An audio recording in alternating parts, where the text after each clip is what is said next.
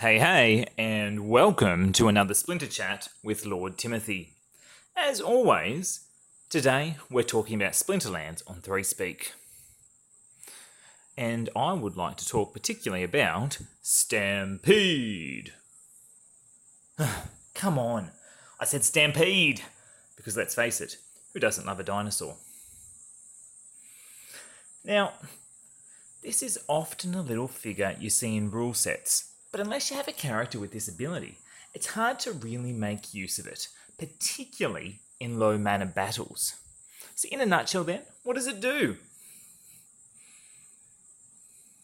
Well, means if your card has a Stampede skill set, when it kills an opponent, it will keep attacking and attacking and attacking and attacking provided it continues to knock the opponent's cards out.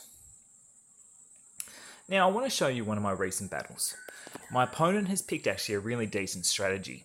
Uh, in this rule set, you're allowed 13 mana, and he has put three low mana cost archers in to take advantage of his summoners, General Sloan, plus one damage to arrows.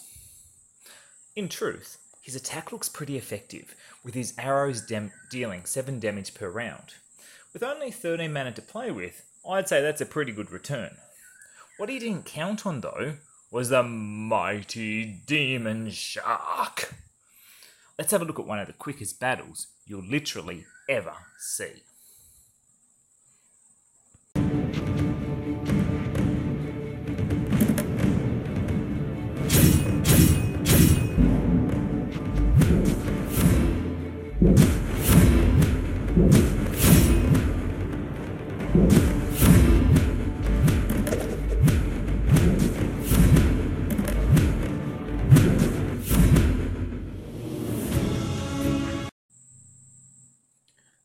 So there you have it. The trample ability transitioned this from a close contest to a memorably dominant thumping. Um, and for one of the cheapest cards on the market, uh, you too can join in the trample effect. So I'd encourage you to have a look at the market, have a look at Demon Shark, and consider taking him as a level 4 because you get the enrage ability as well. Thanks so much for your time. Thanks for watching. Until next week, this has been Lord Tim- Timoty on a Splinter Chat.